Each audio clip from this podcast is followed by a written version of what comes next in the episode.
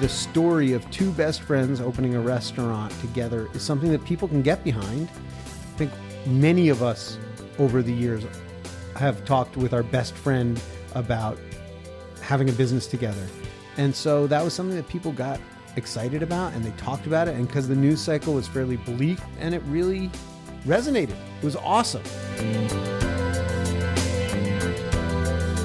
You're listening to the Taste Podcast. I'm editor in chief Matt Rodbard, here with senior editor Anna Hezel. Today is a fun episode because Matt is talking to Daniel Holzman, the chef at the Meatball Shop and friend of the podcast. Yeah, Daniel Holzman is a good friend of mine. We we co-write a column on taste. He's been a buddy for years. Dan is now living in Los Angeles, where we recorded this interview. Um, but we go back to New York. We talk about his time working at Le Bernardin in high school, which is, he's got lots of good stories. Um, and also what excites him in food today. Daniel Holzman has many opinions. Later on, Matt will be speaking to Matt and Ted Lee, a writer duo made up of two brothers.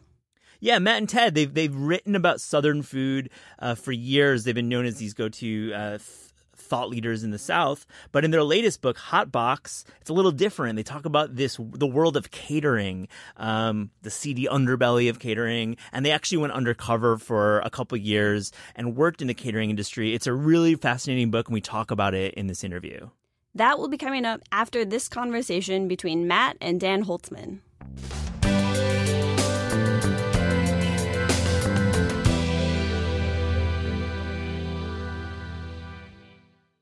Daniel Holzman, welcome to the Taste Podcast. Big fan. Very glad to be here. Muchas gracias, as they say here in what used to be Mexico. Used to be Mexico. We're actually in Venice. We're in your home. You have moved to Venice, California. I live by the beach. I surf, um, do a lot of juicing in the morning. You know, very fresh. Pilates. Reformer only. but you moved here. You lived in New York for over a decade, and you've um, since you moved back to LA, and we can talk about a little bit of your cooking history because I want to get into that. But let's just like set the table a little bit. We've been friends for a long time. We're writing partners. Um, we've written column for a couple places, Saveur, and now at Taste. We've the inimitable. Yeah, taste right. Shine it cooking. up. But like, what? Like, how did we meet? You remember? Um, I feel like we met. We certainly met some at some function surrounding the meatball shop. I don't think you were coming. I think you came into the meatball shop, but it wasn't.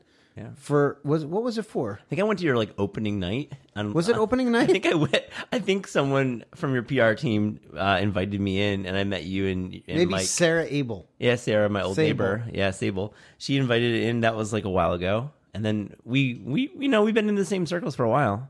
I remember uh, regarding the writing, talking to you six or seven years or eight years ago, and saying like, you know, I really, really would love to have a column for the New York Times where I just give my opinion. And you were so kind when you said, you know, well, you know, I think that a lot of journalists work really hard and take their careers seriously. And so if you were interested in in something like that, I don't think that's out of the out of reason, but you might want to start with, you know, like learning how to write and having some like level of respect for the fact that I went to school, worked my ass off. Oh man, I didn't crush it like that. We we we came to a compromise and we were able to work our our kind of collaboration. And you develop, I write, you write, I. I'm learning Try. how to write, which is an Yeah. awesome skill that is I'm I'm proud and excited about, and also is so much harder than than um, I give it credit. It's so much easier to read. I feel like reading you just I know. no problem, especially now that they've got those audiobooks. It's oh, like I- nothing. I, I love. I actually consider that reading. Is that is that wrong of me? a lot of people give me grief and they tell me you didn't read that book. And, you know, I remember in school where there were auditory and visual learners. And if I absorb the information, I can't imagine the author is upset at me for how I, you know, respected their work. Yeah, yeah. It could be through the spoken word. And I think that, like, especially in New York, how much time do you spend walking from to? And that time could be spent, you know, Quote also, unquote reading. Not to mention, you can multitask Candy Crush with Audible uh, uh, uh, books and just get so much more done.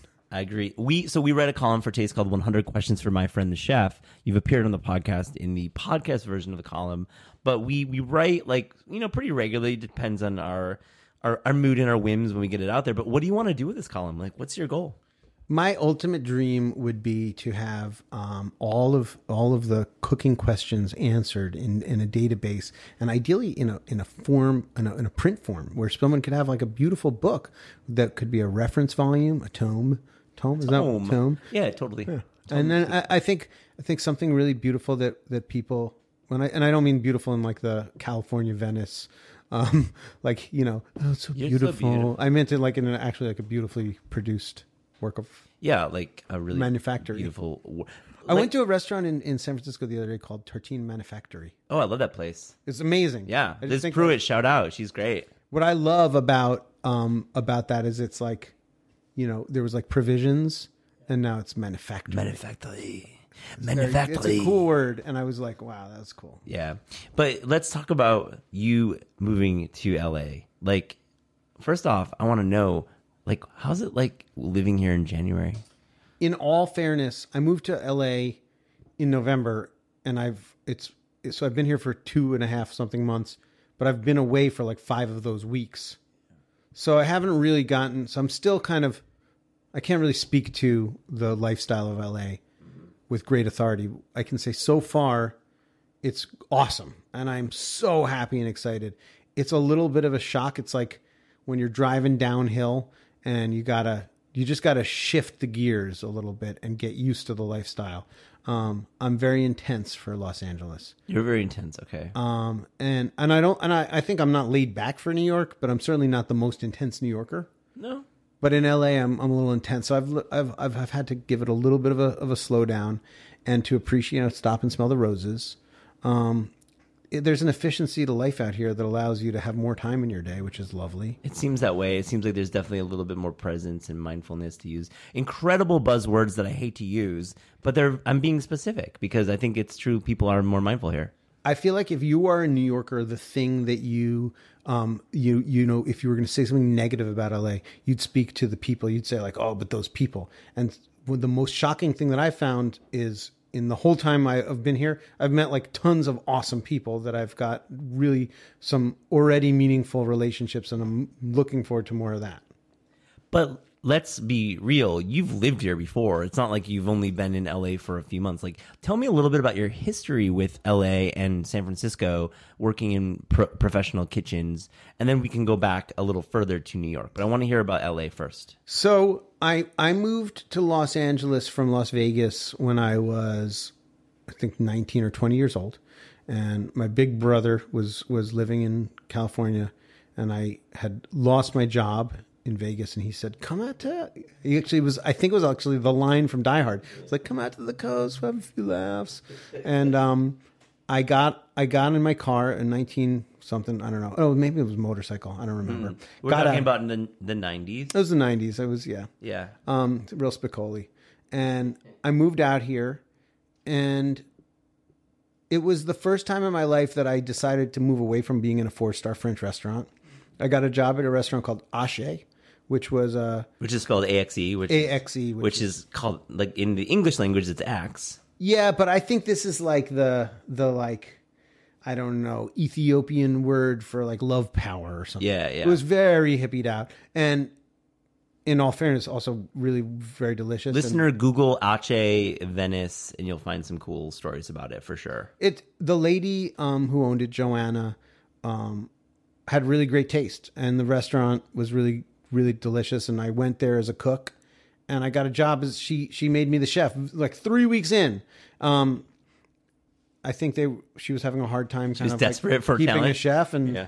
and I came across and and it wasn't my intention to be the chef there, but um, I had a really awesome time. and It was it was it was interesting because it was the first time I got to appreciate rustic or kind of less formal food, if that makes sense, Definitely. and no. realize that it doesn't. There's, you know, I guess at the time, great restaurants were fancy restaurants only, and so it was early on in the in the evolution of kind of like casual dining. And I want to uh, backtrack a little bit. You grew up in Manhattan on the Upper East Side. and you uh, delivered food as a kid. That was one of your first jobs in food. You were a, a delivery. Delivery boy, I believe. Give me they a call good those. delivery boy. Yeah, Yeah, Delivery when they're boy. when they're my When they're um, young. gender, they call them delivery boys. delivery boys. But you have crazy delivery stories. Give me a good one. So the, the in all fairness, like every single there was not. I, I always dreamed of that moment that you see in the traditional porno where the delivery boy shows up and you know she's in her bathrobe. That never happened. Um, and you know. I extended my delivery career as long as I could in hopes that that would be that was like the pinnacle that never that I aspired to this apex and never anyway unfortunately, the craziest thing I can say is that I I played the harmonica at the time, um, and I would walk down the street playing the harmonica. Real, da- real, real Um, blues traveler fan. Uh, I was not a big Dave Matthews Dave Matthews, guy, Blues traveler. but is was Dave Matthews the Blues Traveler? Or was or are they different? Two separate bands. Did they both feature But they harmonica? both featured the harmonica. I was going more blues traveler because you know blues traveler featured the harmonica during the mid '90s. But but who was the guy with the curly hair and like the poetic guy that he played the harmonica also? John Popper from Blues No, Traveler. Bob Dylan. Oh yeah. Oh, uh, yeah. Ha. Hey, Hey. So I don't have any, but I did have a lot of seminal experiences as a as a delivery boy. I started out when I was very young, like 11 years old, delivering pizzas for the for the neighborhood. It was the first time I ever saw um, uh, uh, uh, um, pornographic materials at the pizzeria, Yeah. and that was big and exciting for me. Um, I was 11 or 12, and Yeah. I, it was a real discovery. It felt like a Playboy. Uh, no, they had it on the TV. I think it was like Channel J. It was, Oh my god! They had. Channel One through Thirty-two, A through U, and like J. And Channel J, I think it was like Robin Byrd. Oh yeah, Robin Byrd. Shout out. Everyone knows Robin Byrd. I also there was a bunch of commercials. Um, it was pretty special. But what about like just delivering food, like too? Like I feel like there's some other like crazy shit you saw. Unfortunately, again, like you know, I know a lot of friends of mine that delivered food and other things. It's like organic food and pot or something. yeah. But I was a pretty conservative guy, and I just delivered for the dough. I wanted the tips. So you eventually um, landed after your delivery career. Delivery days. Delivery days. The salad days. The salad days. Things got kind of real after the salad salad days. You ended up working at Le Bernardin. Le Bernardin. Le Bernardin. Le Bernardin. For Eric Ripert. So tell me about that. I mean, you're 17 years old. So at the time I was 14 and a half or something like that. I was working at a restaurant called Samuelitas. It was a, no, that was my first job. I was working at the Candle Cafe Candle, for Joy yeah. and Bart. Yeah. Still there and a testament to vegan food and the vegan lifestyle because they two of them look exactly the same 20 years later. It's incredible. I think either they're vampires or, or it's a real thing, this, this raw vegan, um, healthful diet and they're lovely people and their restaurant is still there and really good and i was delivering food and i would, was into the kitchen there was something about the machismo of the tattoos and the fire and the guys in the kitchen and so i would work in the kitchen um, kind of between deliveries and a friend of mine her father was the maitre d of le bernardin and he came into the restaurant her mother had come into the restaurant he offered to bring me into le bernardin to meet eric And how old were you at the time? i was 14 So you weren't man, 14. 14. Jeez. go into the restaurant kitchen um, uh, after school on a Wednesday. I had a three o'clock appointment. I get off school at three. I show up at three thirty. He shows up at three forty-five, and he goes, "You are late." And I was like, "Uh." He goes, "Luckily, I was taking a haircut, so I won't penalize you this time. You have a job." If The French don't don't pronounce H's. I don't know if Yeah, that, yeah, yeah. they have a job. Um, and and that was incredible. I didn't know anything about it. I didn't even understand. We didn't go out to restaurants as a kid. Like I went out to restaurant two or three times a year. Although my father's visitation rights did auspiciously uh, coincide with Dollar Whopper night at Burger King, so we did sometimes find ourselves at Burger King. Yeah. Um, The that's not a joke. I mean, it's no, funny. Know it's real. You told me that story several times. I know your your dollar whopper with dad. Yeah, it's time. a special. It was special. My father's a, actually a wonderful, love, He- loving. that's going to be a person I'll say my dollar whopper with dad. Yeah. Like, it's going to happen. Dollar Whopper with that. Yeah. The um, it's all about that special sauce and flame broiled. and you're away right away. It wasn't yet, but they still no. gave that. Yeah. So, the Eric and Le Bernardin was after school on Wednesdays and summers, and it was something I didn't uh, understand it all, but I got a lot of positive feedback.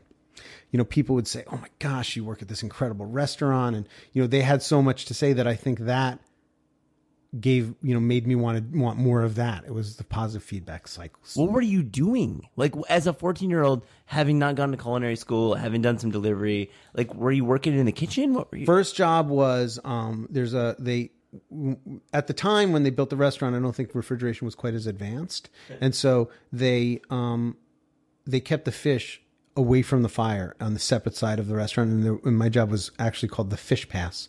My job was to take the fish from the refrigerator and bring it to the person that would cook it. Um, I also w- cleaned calamari. I was the squid kid. God. Um, or my dad called me the squid yid.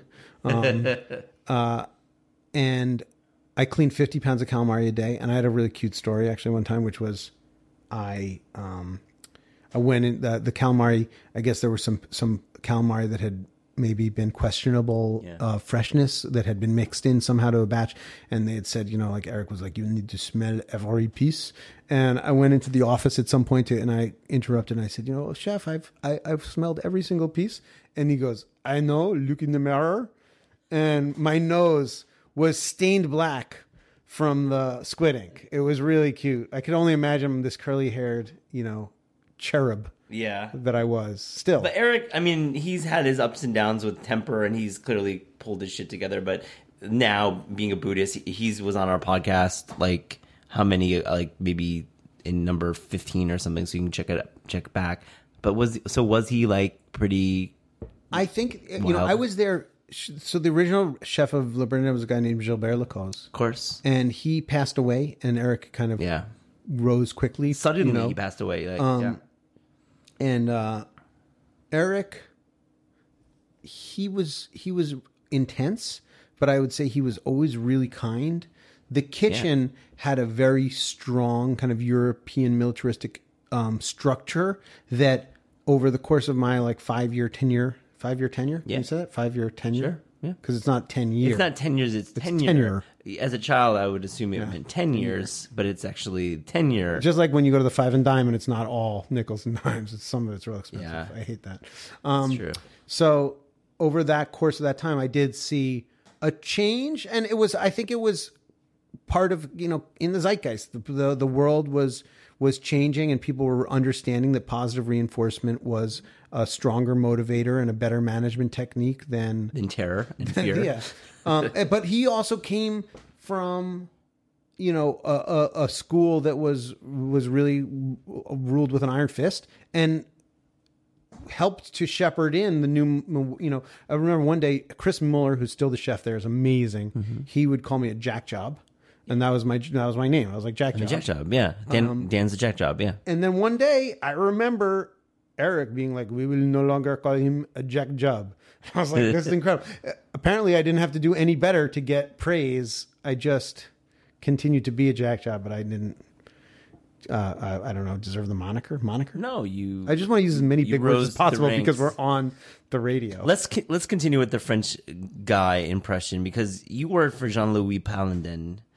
Incredible chef Jean Louis Palladin. He is an absolute legend in the game of like fine dining and French restaurants in New York City and in Washington D.C. Right? He had restaurants in He both. did a couple of things that were spectacular. First of all, he came over from France and he was one of the first French chefs to appreciate and utilize American ingredients and say, like, you know, I'm going to use local ingredients in this French cuisine. So before him, it was celebration of the fact that you had white German asparagus that was canned asparagus in your restaurant because it was so hard to come by. He said, no, no, no. And he helped to teach a lot of people how to farm and how to fish. Um, he, you know, dayboat scallop, uh, day, dayboat cod, diver scallops From Um, Montauk. he from Montauk to Maine. You know, he helped to kind of like teach people, and he created a um, a market for by saying to farmers, you know, if you can grow this, um, chef's toys, um, uh, you know, if you can grow this, I'll buy it. And so, really, was a driving force. He also sponsored the visas of a lot of chefs. I think Daniel Boulud, I think I know Eric. He sponsored their visa from France, so that was her, their first job in America. Um, was was coming to work for him. So he was really a larger than life character. really nut, a nutcase. Yeah, so legendary, like the way he would write menus. we you have a lot of his menus still in your files, which are really cool. Huge heart, huge temper. Um, he would pace back and forth and say, "It's the end of the world," which is my favorite part. It's the end of the world. It's the end of the world. The end of the fucking world. That was his like, that was his, you know, and and he would scream and shout and throw stuff, and I don't know. I responded really well to that. Yeah. I remember one day I had forgotten I was making duck confit, where you salt the duck and you kind of cure it, and then you cook it in its own fat under fat slowly. Um, and I had left it on salt. So it's supposed to salt for like 12 hours. And I left the restaurant and I forgot. He also smoked Marlboro Reds on the line as a thing. Um, and I forgot the duck. So I came back to the restaurant. I'd had a couple drinks. I was young, like maybe seven, 19 or something. Came back to the restaurant and I was sneaking in to take the duck off the salt. And who's there at two o'clock in the morning? Um, walks in while I'm like washing the duck off, but Jean Louis. And I just about pooped my pants. and he goes, What are you doing? I was like, You know, explained to him, came clean, only choice. And he took one of the duck legs. I think he might have been inebriated. And he took a giant bite of the thing, raw duck, chewed it up, spit it out, and goes, It's seasoned perfectly. Go home. I was like, God bless, you know, the United States of America. John Louis. God, what great stories! And I, I- I think your career is so interesting to me. And when we write about food, I think a lot of our columns and just in general, when we write, like you, you recall these these stories that you tell so coolly. So let's go to San Francisco. Oof. Let's get to that Dan Holzman world because you you worked in some pretty iconic places up there. Um, you were rising in the ranks. You you became CDC chef de cuisine and like the head the head dude at a couple places. So what was that like a little bit? San Fran- so I moved from, from I moved from Vegas to LA. I worked in I tried to get out of the restaurant business. It didn't work out terribly well for me. Um, restaurants like a pirate ship. And the type of personality that works well in in that kind of you know, I don't know. It just I, I I'm not fit for regular I don't know what the what the word for it is. Office life. Office life, 9 to 5er. Yeah. Um, and so I called Eric and I said, I'm thinking about going and work in, in, in restaurants again. And he said, if I were going to start over, if I had the choice, I would live in San Francisco. Best produce, best connection to farmers. And This is Eric Ripert's Eric advice Ripert. to you. Yeah. and he said, I, I, I've got a guy um, who you should go work for. He's got the best, um, best food, you know, wonderful technique, delicious, delicious food. Um, uh, uh, Laurent Monrique, who's still up there. Um, and I worked, I went up to work for him. He was the chef at the Campton place at the time, right before Daniel Humm came in, um, after Bradley Ogden, I think. And, um, I went and worked for this guy, and he he's this passionate cook, one of the best cooks I've ever worked with. Really, I learned so much about just cooking with your heart, I guess, from from working with him. And Nate Appleman was a was a cook at the time, and we became very close friends. Uh, there was a um, a guy named Chris that later on went to Open A16 that then Nate took over for, which is a really kind of like seminal Italian pizza pasta place with Southern Italian wine that's really elevated and brought that pizza pasta concept to the next level. Um, and regional Italian food. So I made some really great connections. Actually, really kind of special time. And then I called after a year. I called Eric up and I said, you know, and he said, well, you know, there's one guy in San Francisco that's that's cooking the best technique of anybody out there. This guy named Laurent Gras.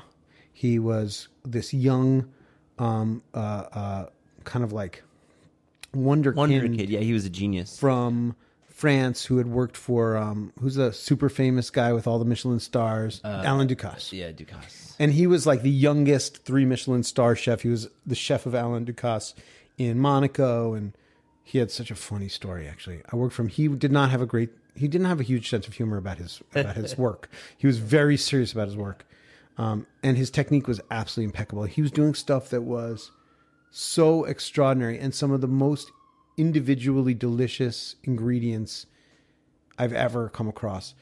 Really, really special. Um, and stuff that you could, ne- you know, way, way, way before his time, he was sous videing short ribs and cooking them for, you know, 72 hours. Uh, so they were fully braised but medium rare. Um, it's just cool stuff. really influential. Does it bum you out that we don't know in food media in 2019 the Laurents? We don't know Laurent Manrique, Laurent Gras. We don't talk about Jean Louis Palladin. These are names that are so important to cooking, but ultimately they've been forgotten in many ways. I feel in this very quick moving culture.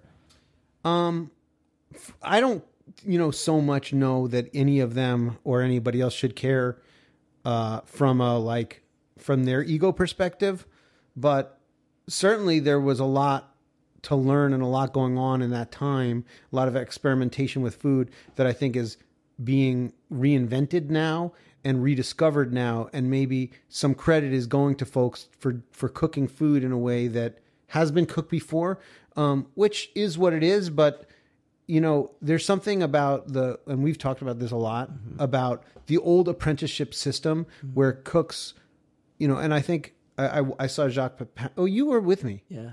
That was amazing at Mad. Mad. Mad in Copenhagen, yeah. Jacques Pepin talked about you know the apprenticeship system, and and in order to be uh, uh, to learn a craft, it's however many thousand hours of of of work, an apprenticeship and practice, and your craftsmanship becomes before artis- artistry, and that was really well said and it's a little bit lost. And so folks that don't have a full-blown grasp of you know the of the of the of the craft are discovering stuff that's like might that other people might have you know and taking maybe credit for and even the press might be giving credit for stuff that might not really be a, a new thing.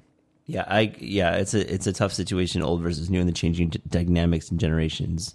evolution isn't something we're going to fight against. You know we're not Yeah. gonna, we're not going to win that one.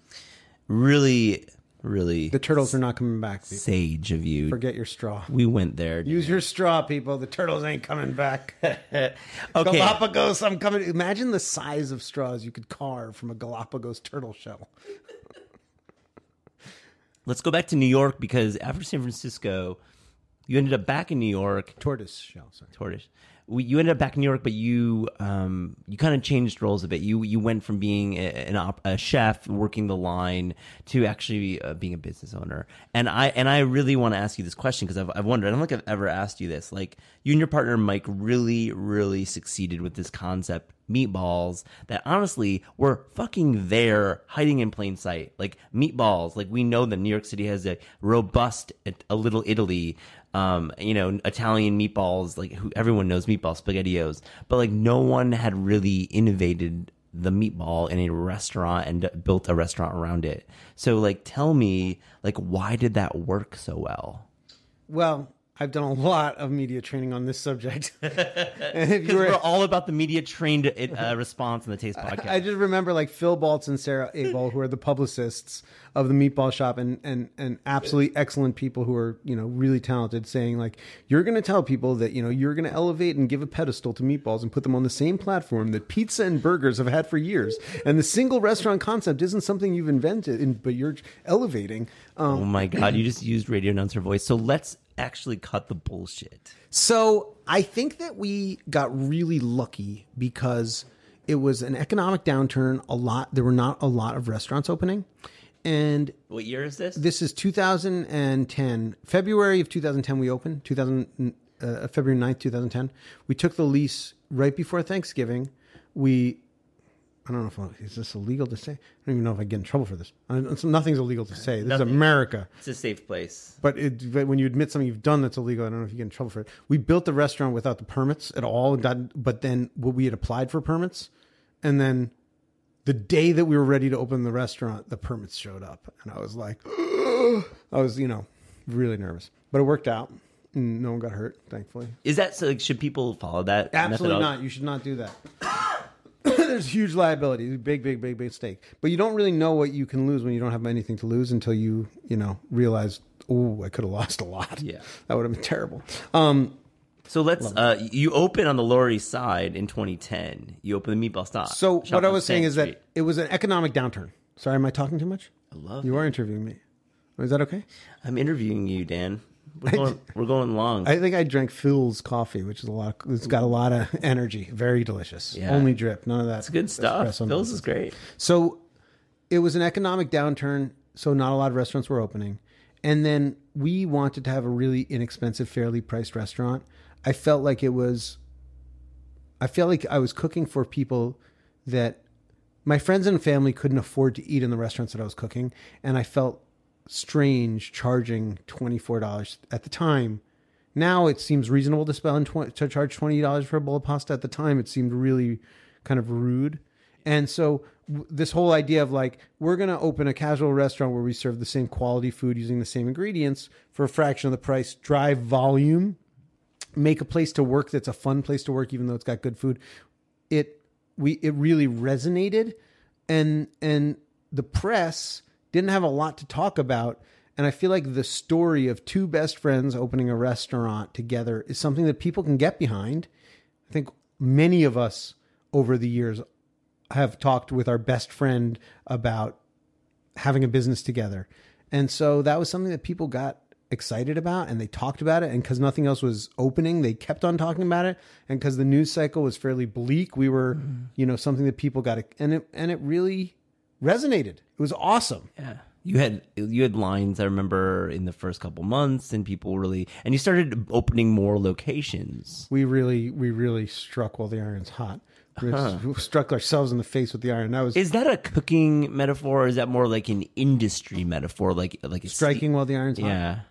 Um, I think that it's an. I've always thought it was an ironing metaphor. Like you press your pants, like you you don't want to. Your pants won't get unwrinkled unless you. Oh. I that's what I thought, but I, I'm sure I'm wrong. I think of like Billy Joel Allentown, like the like banging of metal, like like smelting.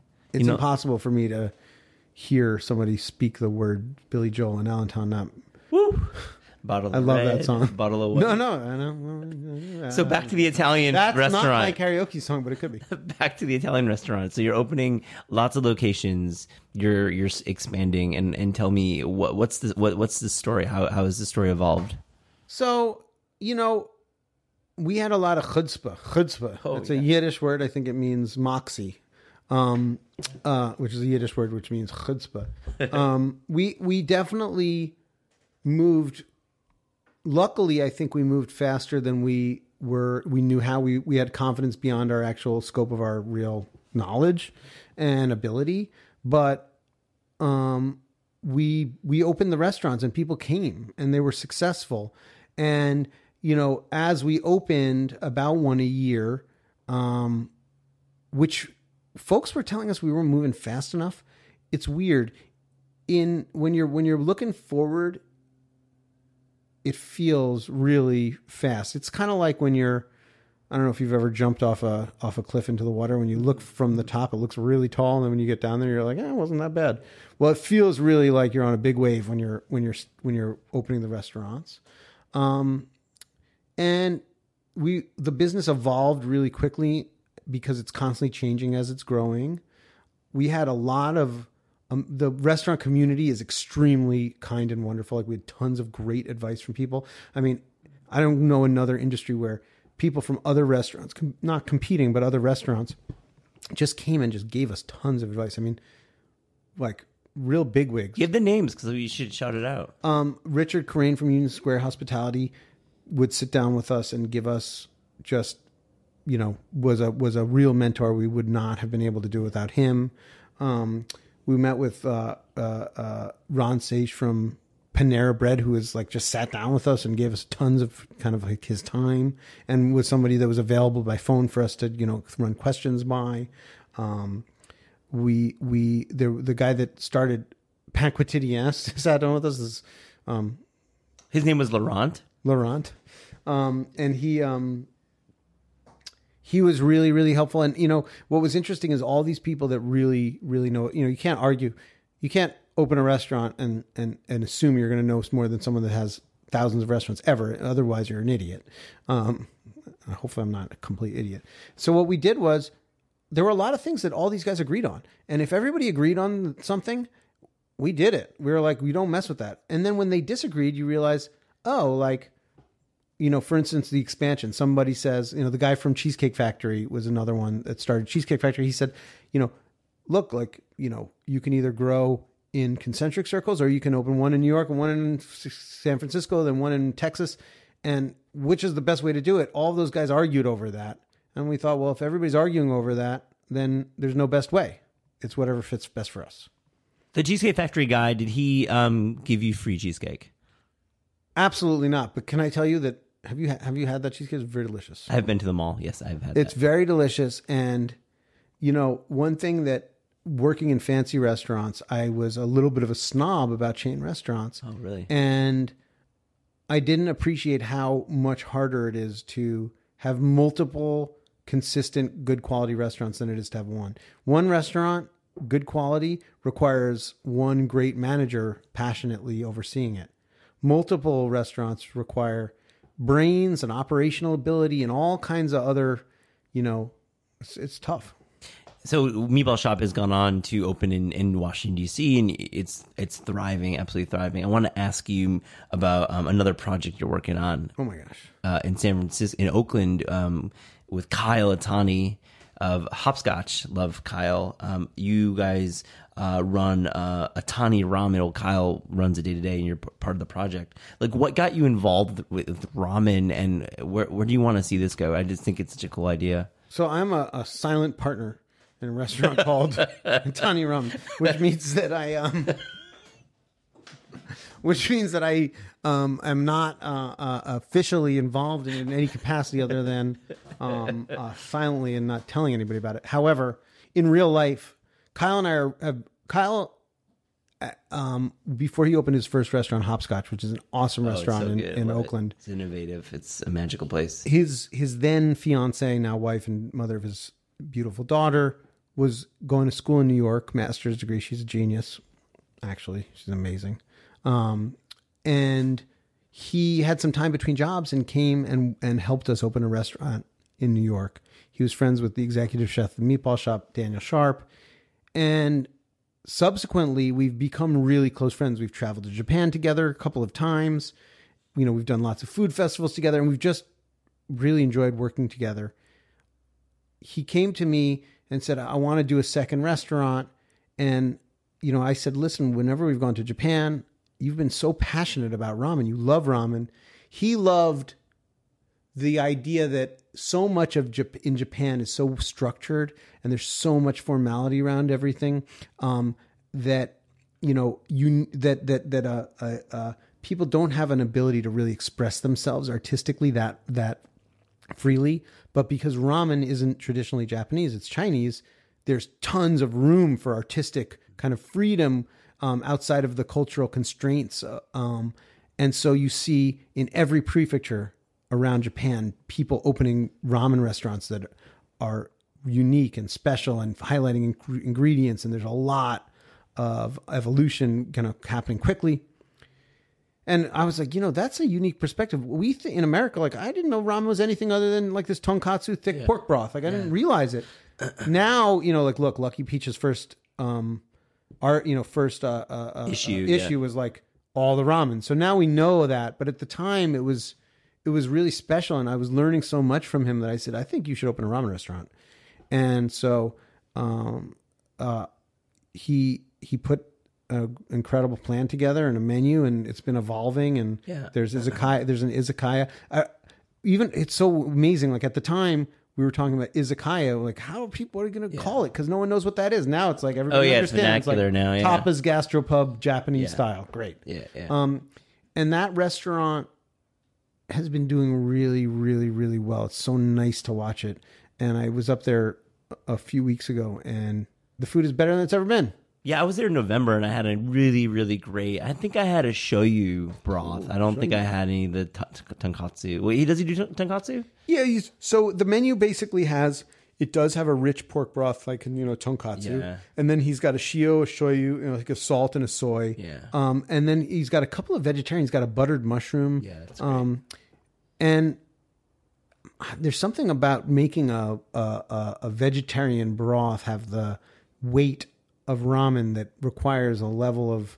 You know who does it really? Have you had that vegan ramen hood? The vegan. Yeah, Robin Hood. I think Ramen it's absolutely. Hood? I Sorry. think it's absolutely Yeah, at excellent. the Grand Central Market Ilan here in Hall LA. is like, I think he's a, gr- a really good human being and a lovely. Yeah, Ilan's person. cool. Yeah. and uh, and I think his food's excellent. Yeah. I think it's great. Yeah, Ro- Robin Hood's cool.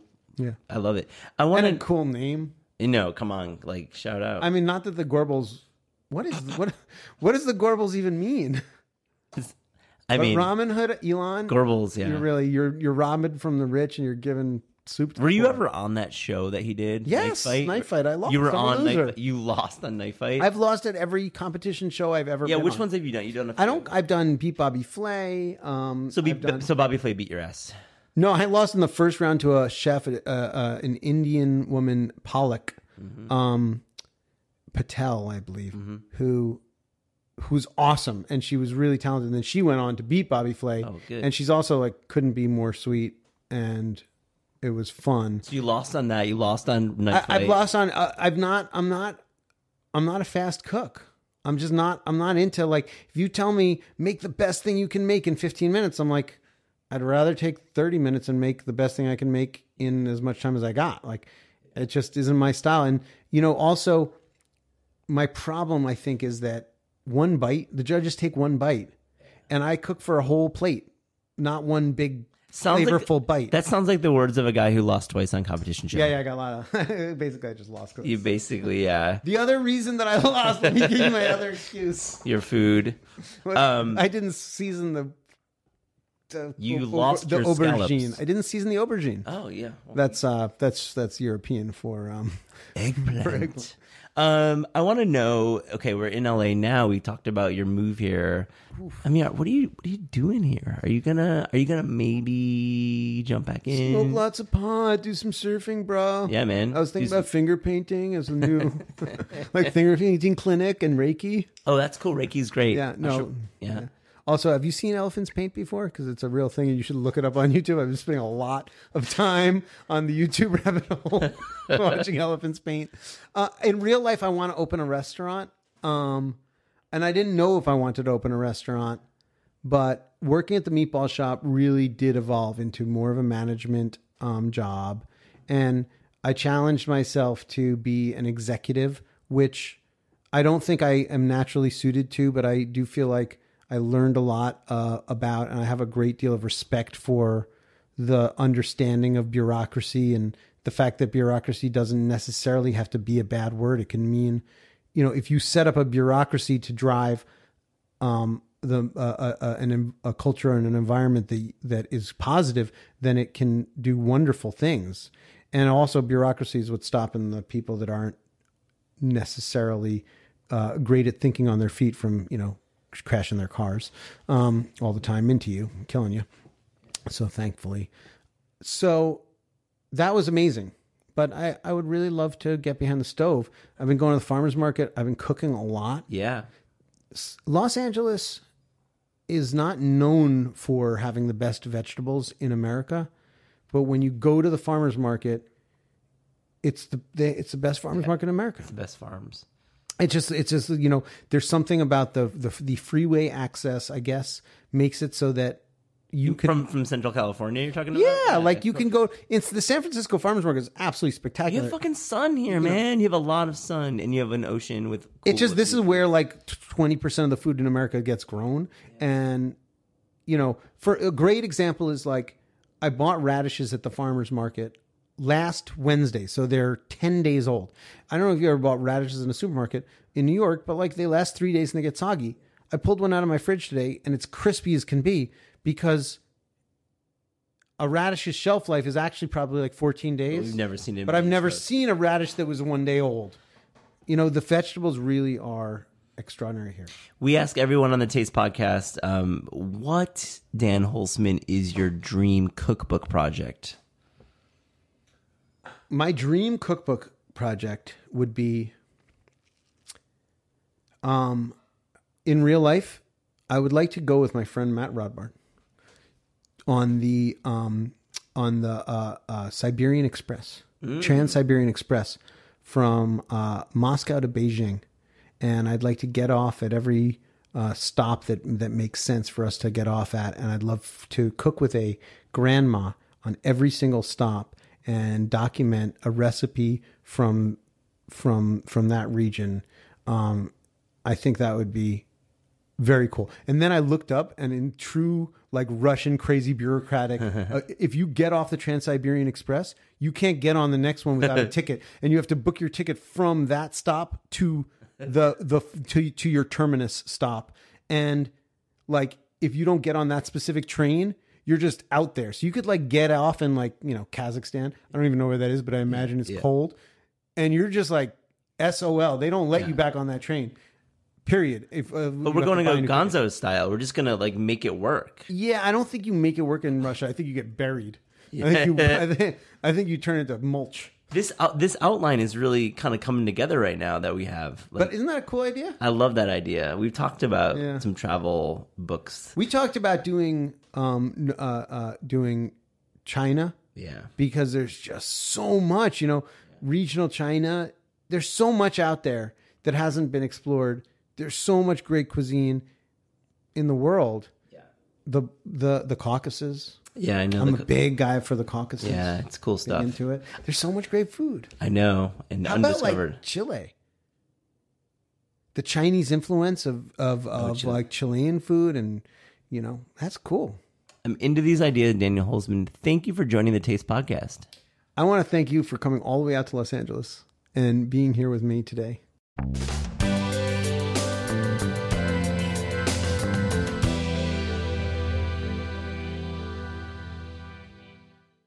Here's Matt talking to Ted and Matt Lee. Matt Lee, Ted Lee, thank you for joining the Taste Podcast. Oh man, we're so Thanks for excited having to be us, here. Matt. It's so great to see you guys. I usually see you in Charleston. I usually see you down there. We're usually like gnawing on a drumstick or something or shrimp tail. I love it. But let's talk about catering. This book, Hotbox, is really cool because you you've done the done the Bill Buford Heat thing, but for for catering. I mean, Yeah, thank you for mentioning that. That was sort of a a, a guiding um, text. You know, it was a comparative title that we always thought about. And uh, and Ted, let me. I wanted to ask you. You know, catering. It's it's this twelve billion dollar business annually, but we we as food writers in the food media we don't talk about it that often. And I wanted to Yeah. know how does it affect our lives in these unique ways. Well, I mean, the first thing to understand is catering. You know, big C catering is everywhere. It's like you know, it's it's corporate cafeterias. It's it's the kind of catering that we did um, goes by the name of off-premise catering or special events catering, and it's kind of a different ball of wax because it's all about delivering food to venues that aren't that don't have kitchens. So it's like adding a, a food service function in spaces where a kitchen doesn't exist. So there's no running water typically, there's no electricity, there's no HVAC, and you have to move the kitchen with you. Um, so, I mean, how does catering interact with people's lives in so many ways? But if you've ever been to a bat mitzvah, quinceanera, um, you know, Wedding. any- a wedding, you know, there's there's so many ways in which if you've ever been to a celebration, a party where there's been catered food, it's the slang term uh, some people use inside the industry is meals on wheels. Um, it's like it's simply that that idea that food moves from place to place. Um, once you do that, a lot of weird things happen to destabilize the quality, uh, the potential quality of the food that's being received on the other end. Um, and it wasn't until we embedded in this system, especially in New York City, where the stakes are just that much higher and the conditions are that much worse that we realized what we had here. I mean, it's a subculture, a large one hiding in plain sight for most I mean, it created it creates great drama. I mean, we're talking about bringing food for between 500 and, or 50 and 1700 to like Yeah. weird spaces that you would unexpect that are unexpected. with the people we were working with every night. For them, a small party is three fifty. So that's small. And the Medium spaces we're talking- 800 and a large party is twelve. the spaces we're talking about, just to t- try to create an image, are um, uh, the Temple of Dendur is the classic one, and one of the earlier ones um, that was attempted in the um, early '70s in the Mu- Metropolitan Museum of Art. It's just a museum gallery. Um, you know, a dusty old museum. Like there's nothing going on in there. So if you're bringing a kitchen there, you're setting up in a loading dock or behind a curtain in a hallway. Um, and uh, what are some other classic venues? The Javits Center. It's like a cement slab.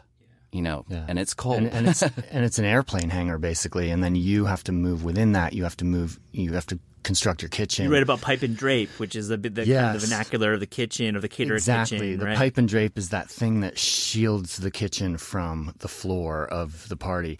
Um, and there are all these layers of invisibility in catering, and it's part of why people just don't really know about it um, unless they've worked in it.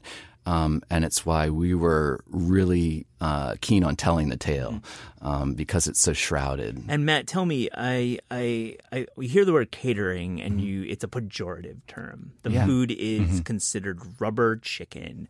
Is this your opinion at the end of all this reporting, or is there something else to this story about the quality of the food? Um, absolutely not. I mean, that is the the sort of classic instinctual thing. I mean, we had that same feeling initially. Um, you know, how can the quality not suffer if you're serving 1,700 people in a grassy field? Um, but what we discovered is that the people um, who dwell in this world are, you know, hyper skilled, hyper specialized because they have to be. If you aren't, you get stripped from the system pretty cleanly um, and pretty quickly.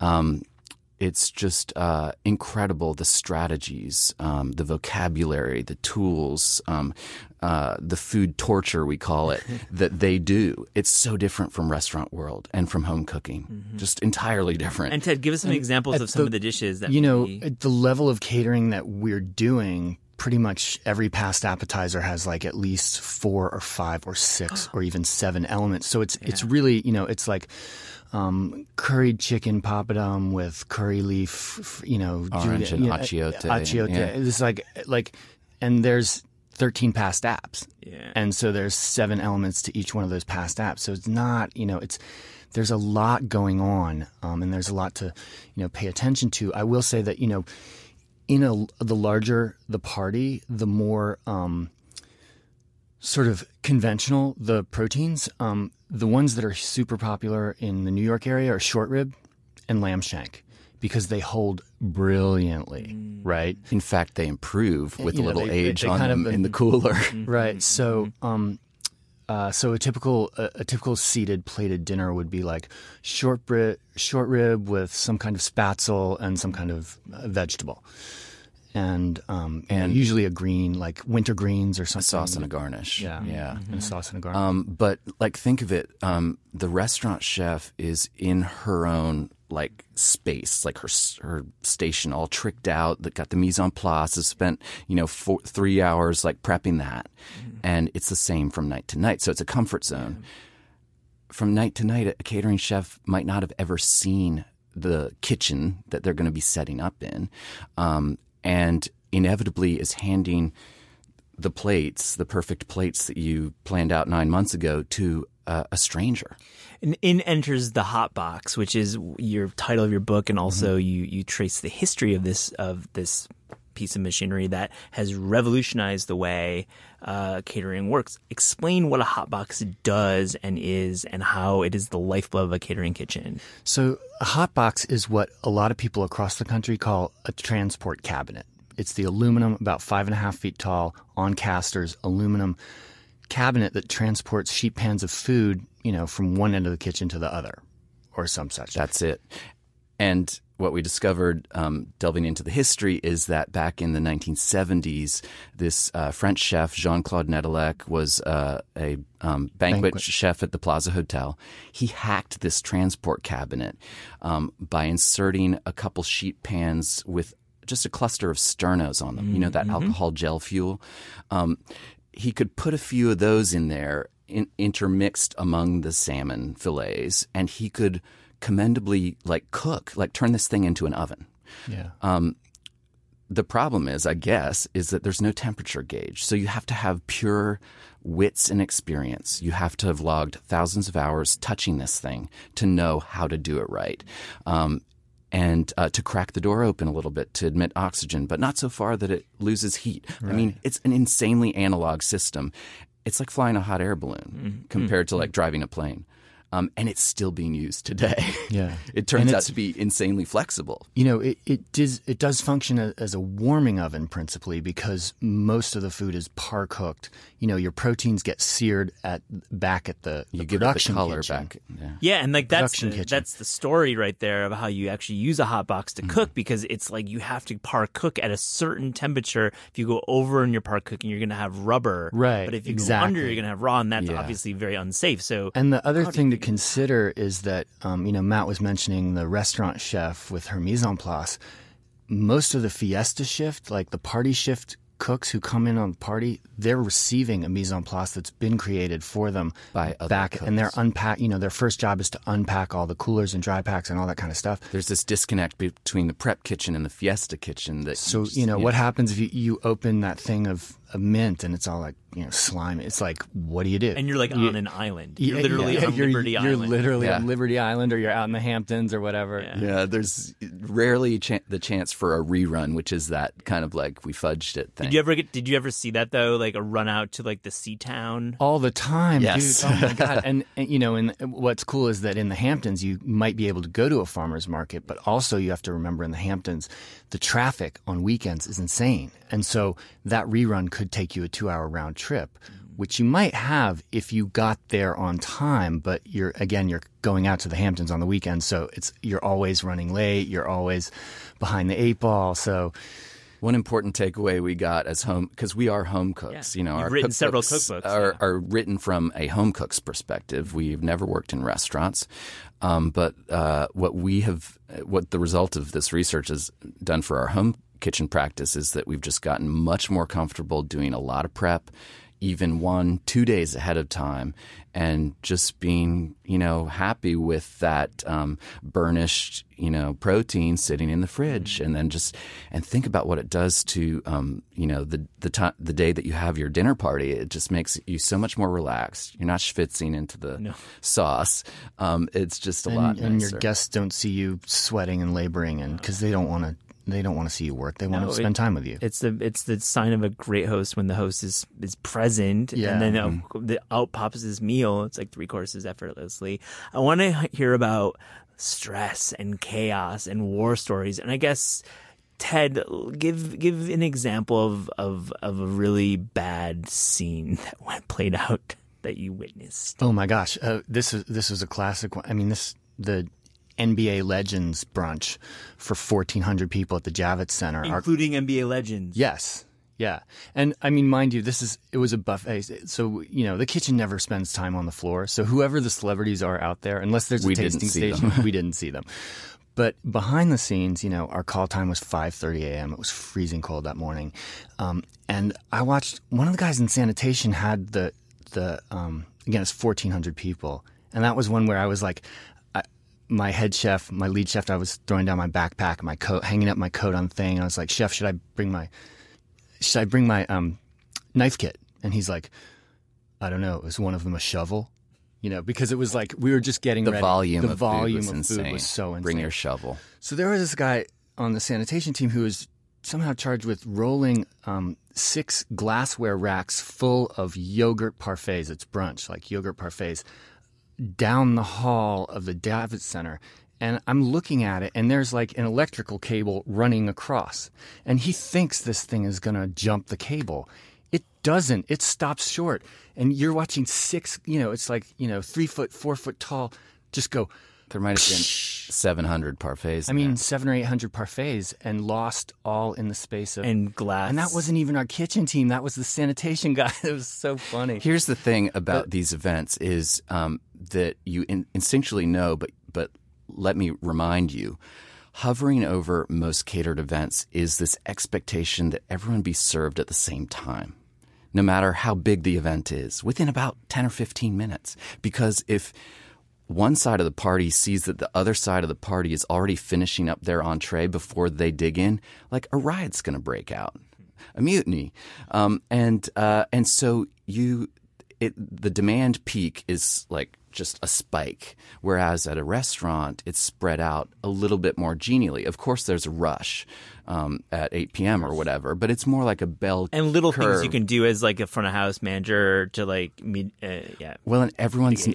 not ordering the same thing. Yes. You see, um, there's also inevitably like this idea that everyone's being served the identical plate, or maybe one of two options.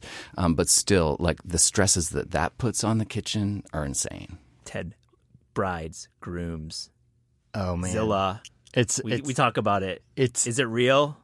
it is kind of real. Um, in in our work, I mean, again, it's kitchen work.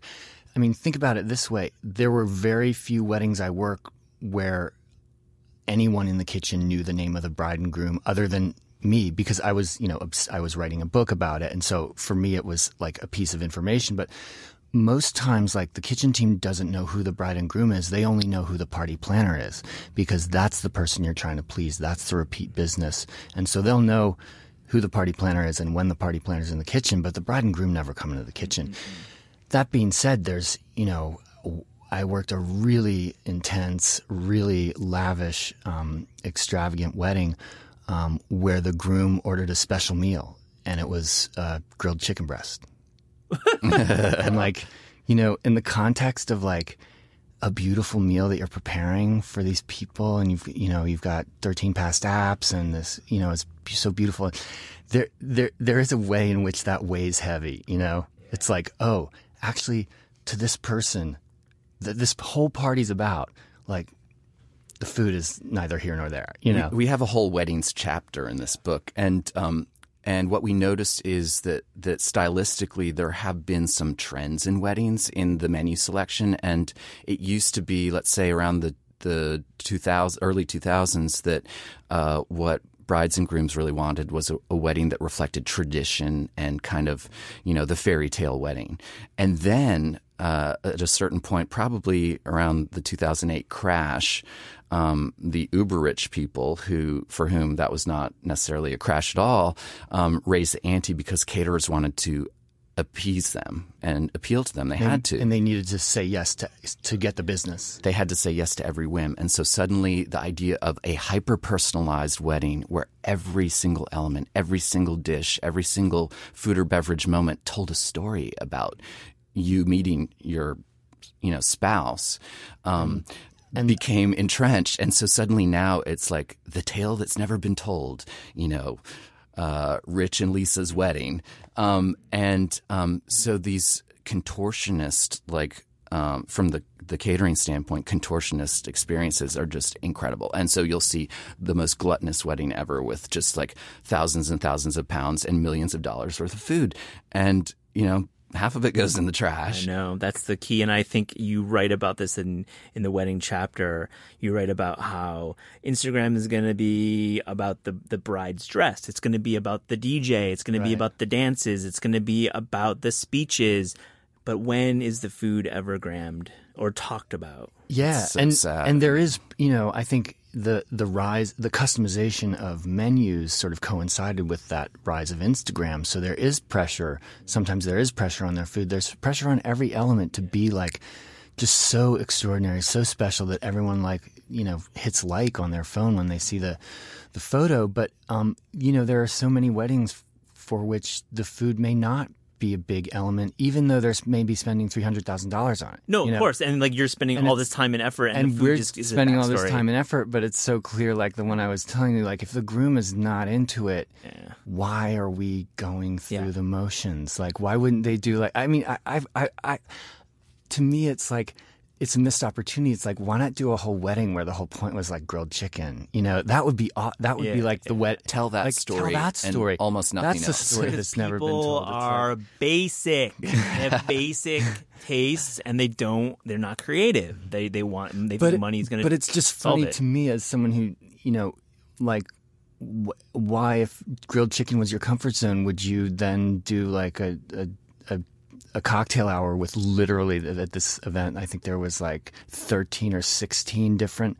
Um, past items and and stationed items and there was a whole like noodles bar and the sushi bar and all this kind of stuff and it's like but why you know At a certain are we point, just if you're- checking off boxes i mean if you're telling too many stories at you know any party whether it's a wedding or anything else like your audience can't absorb all that. That's too much. Like focus on one thing that really, you know, syncs up with your theme or your message, and let everything else kind of be more or le- less comfort Yeah. food. I want to know, like, usually at weddings, there's like the food trucks roll up at the end of the night. Yeah. As the caterers, do you get like super bummed by like these f- food trucks rolling up and like, that's the big finale and that's what people are talking about? It's like a taco truck. and you spent like We- hours on that Yeah. past apps. Well, the the two um, the two parties we worked that I, I remember when food trucks rolled up, it was definitely dessert, and it was definitely it was literally it was literally probably the twenty fourth or twenty fifth item of dessert at that party. Okay, so like that was at This the, was this was at the valet stand. I mean, That was at the valet stand. That was like the final piece that you got at the valet stand. And the funny thing for us is like we were like, who has who has an appetite for a Belgian waffle after this party? that was one year. The there was other a year was sundae station and a you know a s'more station. there was past desserts. There, There was, was a whole pie and Buddy cake bar. There was a special cake. Cake you know. boss cake in the shape of a shark. It was like, oh my god, how could you put another bite in your mouth? And yet you'd be surprised. There was one.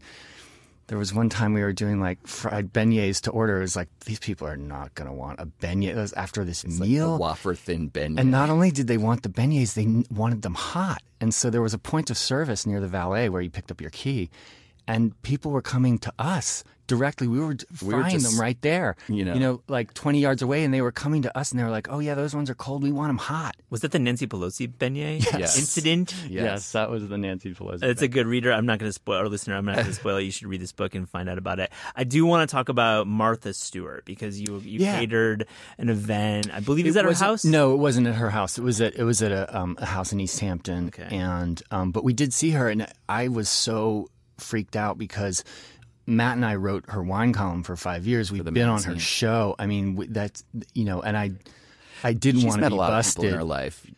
Ted had, you know, misplaced expectations that he'd be recognized. I had misplaced expectations. Um, Surprise, she didn't. uh, and she didn't. And that was a, a moment where I was actually on the floor. I was manning the grill, right? He was a hot dog tonger. He, Yeah. Yeah, and, and so she does I- like hot dogs. and I was within, you know, 10 feet, maybe five feet of that station. You know, there was a point of service, but I was the one sort of, if anyone wanted something better, more done than it was, then I would take. So, but it's to your point, it's like if you're in a catering uniform, people don't see you the way they see you in other. That was a huge learning experience. What do like, you mean by that? Well, well, for one example, I served. I was also in a front-facing Fiesta station on the West Side Highway somewhere. It was like the launch of a, a you know cruise ship concept kitchens or something, and they had media there and and the um uh, a ton of people who like go on cruises all the time, and I served um the uh, what was her title? she's at the, the time? publisher of the publisher of uh, the ma- magazine Travel and Leisure that we worked for, um, a you know bowl of soup or something. She looked me straight in the eye and did not see me because I was in context.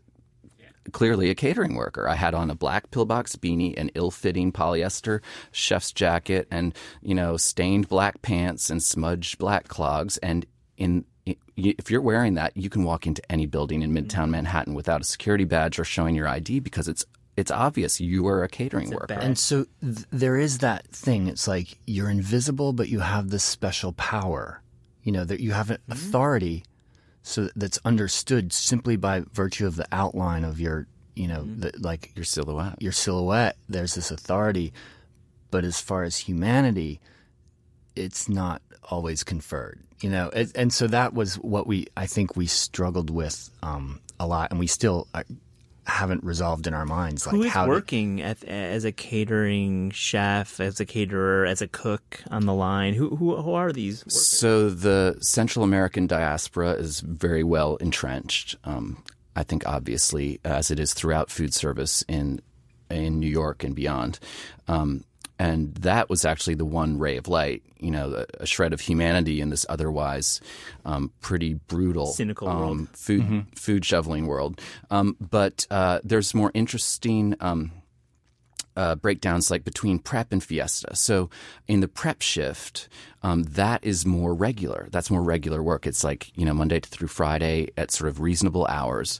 And that tended to be both young and older people. So older people who um, had a family to go back to or a longer commute, and younger people who wanted to be out at bars on the weekend because the fiesta shift that is an accordion business that's like you might have three three gigs to choose from between Friday and Saturday and none for the rest of the week. Um, and those are intense like more improvisational skill sets. Um, so there's really different characters to different parts of the catering and, job and those, you know, the fiesta shifts tend to be a little bit more mercenary in the sense that, like, since you need to fill your schedule, you you work with you know ten different uh, Caterers. caterers, mm-hmm. Mm-hmm. and you just book accordingly, and you mm-hmm. try to fill your schedule with that. Do you guys uh, screen party down? Yes. Oh, my yeah. God, that's one of my. favorite I mean, when we shows started this project, we were searching for something like this that told the story of how catering gets done and, and who the people are in it. And the only things we could find, the only sort of pop cultural references were Party Down and Jane Lynch. Yeah. Um, but that's strictly cater waiter. Yeah, no, you know, that's exactly- kind that's of kind of thinking different the thing. segue. So it's not really about the food. And that was that's the frustration is everyone's immediate thing is like oh like oh party down and it's like oh yeah but that's the service element and the food is simply That is just skimming the surface of it. Um, but then also Gabrielle Hamilton's um, Blood, Bones, and Butter has a chapter on it where she mostly like throws catering under the bus and claims to have hated it. What we heard from the catering world is that she was a brilliant caterer. Yeah. you know, everyone It's like remembers when she was in it. everyone wanted her on the shit on the on the party because she could do anything you know Yeah, I mean, Danny Meyer has a very robust catering business, but other chefs have failed at it, right? I think we Yeah, talk about was there's- it yeah. what's the Bobby example? Flay. Bobby, Bobby Flay, right? Bobby He was like, Flay. it was the worst year Worst- of my life. And and part of that is, you know, it's just a different business and it's a cutthroat business. And the part that enraged him more than anything was that, you know, the party planner would do a tasting with him and with you Kind know, of an some other people and you know, and then later and they they would think they slammed it, like crushed it, got it, we got that job. And then the party planner would circle back and say, Well, we've got them saying they can do the entree for, you know, seventeen or you know, or whatever. Can you cut the price Can of the you entree? cut the price of the entree? 25%? And he he was like, "You fucking kidding me? Like, I, you know, who has? When have I ever had a customer say, I know, I know the hanger steak is seventeen, but can you do it for 13? Yeah. it just doesn't happen. So it's, a not DNA. completely different. And yet there are sh- um, chefs like um, uh, Daniel Boulud, who's very successfully um, partnered with um, Feast and Fêtes. what's the guy's name? Oh, Anyhow, it, to, you know, to create a, a huge business sort of in I think his name is Jean Christophe Le Picart. Yes, Oh, exactly. nice accent. And then um, someone like uh, Chef Anita Lo, Mm-hmm. um, who has really not gotten into catering, but she loves or at least tolerates working with the hot box. And and nowadays, chefs are pushed into this position ever so much more so of taking your act on the road, going to a festival, cooking off site, popping up, doing a residency.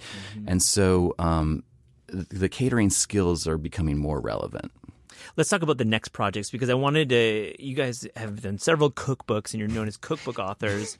Let's move on to that because I want to hear Wait, like what? what? book needs to be written by the Lee brothers. What cookbook? Oh gosh, does anyone? Well, we're not sure that any needs to be. Okay. And that's the problem. Like, we're in an era where, you know, are we just rearranging deck chairs on the Titanic? Like, you know, we have to get to more essential truths about food. Mm-hmm. Um, and so just slicing the Southern cookbook pie thinner is not what it's about. For us, But certainly to- from us, you know, like think about the Southern cookbooks that have come out in the last year. So amazing.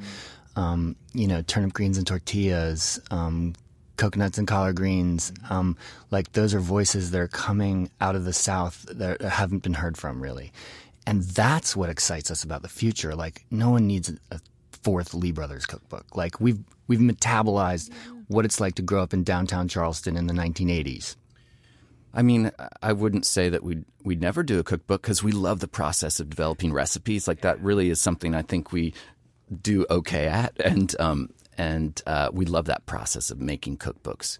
Um, but maybe in the role of editors or something like that. Okay. I see. So, be- so, th- but you still are keeping your eyes on food media, right? Oh, Absolutely, totally. yeah. I mean, abs- You know, we do this project um, with Rizzoli, where we um, it's called the Lee Brothers Classic Library, where we reissue out of print and vintage cookbooks, and that was a project that came sort of fell out of the sky in our laps, um, thanks to an editor there, and um, and that's really fun. Like to really think about what are the books that we feel um, need to be brought back into print because there may be a younger generation that's sort of missing the link between, you know. Yeah, we've talked that- about a lot saying- here with taste, and we, we've definitely Right, talked about yeah. the reissue, Mm-hmm. the paradigm. I think from a business point of view, it can be challenging to do reissues with rights and everything. Oh, totally. Oh, and, it's and it's- incredible. You have to go, you know, through ten hurdles before you Lots get of to step one. But what are some of the books that you've reissued through this kind of umbrella? The first one was um, the one that we, you know, we were just aching to do. It's um, Princess Pamela's Soul Food Cookbook from 1969, and it's just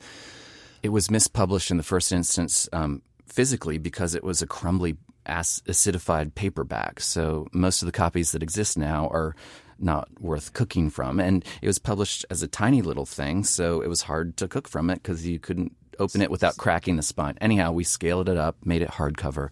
It had to be redesigned, and um, and that was a fun process. And um, but we Gail did Anderson feel like great there was that. you know there was a lot of young chefs that we knew coming out of the south saying like oh look at my buttermilk pie you know and you taste it and you'd be like yeah yeah i know. It seems like princess pamela maybe influenced you and they'd be like oh no i i worked for but i worked at um you know at, at city grocery or you know for John Currence and you know the the sort of you could follow the tutelage from pamela strobel to bill neal to John Currence Or and that Robert generation Stehling. or Yeah. Robert Stehling. Um, you know, there were a lot of people who came through that, and you know, whether people carry on and give credit, like Bill Neal was scrupulous about like giving credit to where his his sources were, but just to sort of close that gap and be like, here's the original. You know, here's an original from from the '60s. It's also cool work, just as you know, to to do the to write that new introduction Oh, and the best. to you know process a little bit more about the book and to provide more context, more biography, and to solve some of the riddles that the first book might Did have posed. you reshoot it?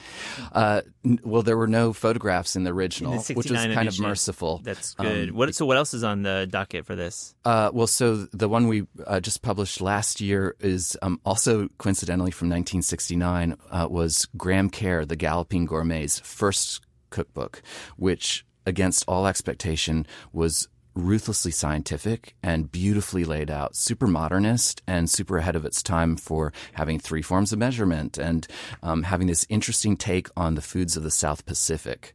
Because Yeah. he created it when he was living over seven years in New Zealand. Yeah, he was. His father was in the Navy. Yeah. Yeah. Right. Yeah, we wrote a. We had a, published a profile in 2017 on Graham, and we went Yeah. and found him in Seattle, living. oh, that's yeah, right. in that was, retirement. that was a beautiful piece. yeah, it was Yeah. Heather R. Anderson wrote that. Um, really nice piece. Great chef. Like wow. Yeah. Hair. Um, transformative. and if you talk to chefs of a certain generation, they're like, "Oh yeah, like I I love that." And you know, my mom had it on on the television all the time, and it really influenced me. And then the for you know the other re- reaction we get is like, "Oh, we're republishing Graham Kerr," and everyone's like, "He's still alive," you know, and not only is he still alive, he's still got his chops. Like he is so entertaining and so um, sharp and clever.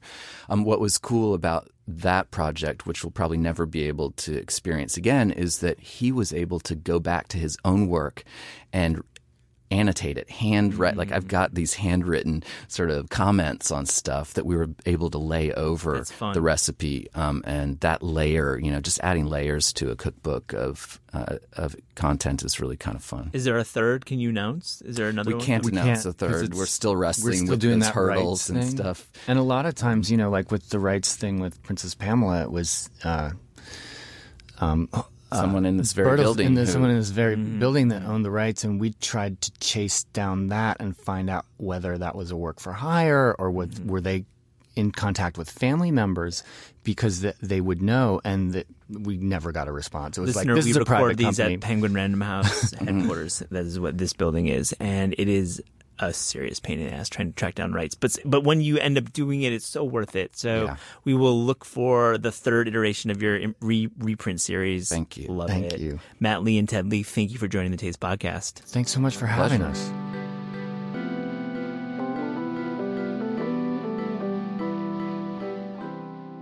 The Taste Podcast is hosted by Matt Rodbard and me, Anna Hezel. The show is produced by Gabrielle Lewis, studio recordings by Pat Stango, theme music by Steve Rydell. Interviews are recorded live at Books Are Magic in Cobble Hill, Brooklyn, and at Penguin Random House Studios in Manhattan. Visit Taste online at tastecooking.com. Thanks for listening.